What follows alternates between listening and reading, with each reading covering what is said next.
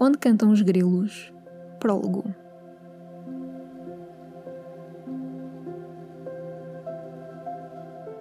No final, esta história poderá parecer uma tragédia, mas não é essa a minha intenção. Vou tentar escrevê-la novamente, a história dos Vaz e da herdade do lago, desta vez como uma história de amor.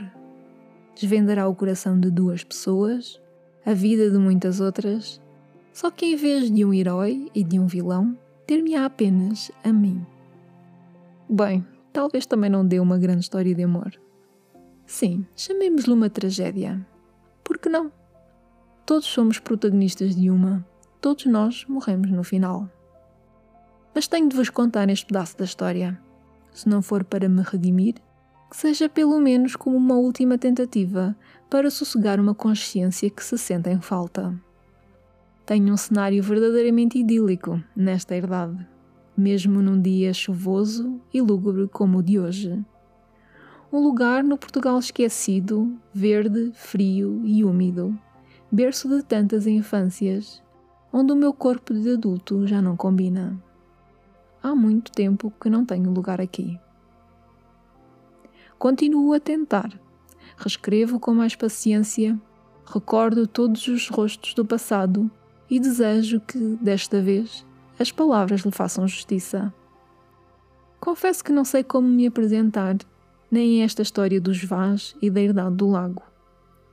O que posso dizer-vos é a verdade, mesmo nos momentos em que seria melhor mentir. E se, ao longo das páginas que se seguem, começarem a gostar um bocadinho menos de mim, peço-vos que se lembrem desta promessa e de que esta história não é sobre mim, é sobre todos eles. A Herdade do Lago é aquele quadro gigantesco na parede de um museu pelo qual não conseguimos passar sem reparar. O quadro de que toda a gente gosta, mas no qual ninguém se demora e é abandonado sempre cedo demais. Porque esta herdade entra na memória como uma inspiração, como uma corrente de ar pela brecha de uma janela mal fechada. Cada um sente-a, imagina e inventa. Não consigo contar-vos as origens da herdade do lago. Existem demasiadas versões sem a certeza de que alguma delas seja a verdadeira. Da pouca consensualidade entre as lendas, dizia-se que a herdade era deslumbrante, gigante, adorada por cada um dos seus donos e que todos eles tinham o apelido Vaz, que sempre assim o fora e sempre assim seria. Ah, e uma maldição. Há sempre uma maldição com um hálito de destino trágico, sem nenhuma moral no final da história.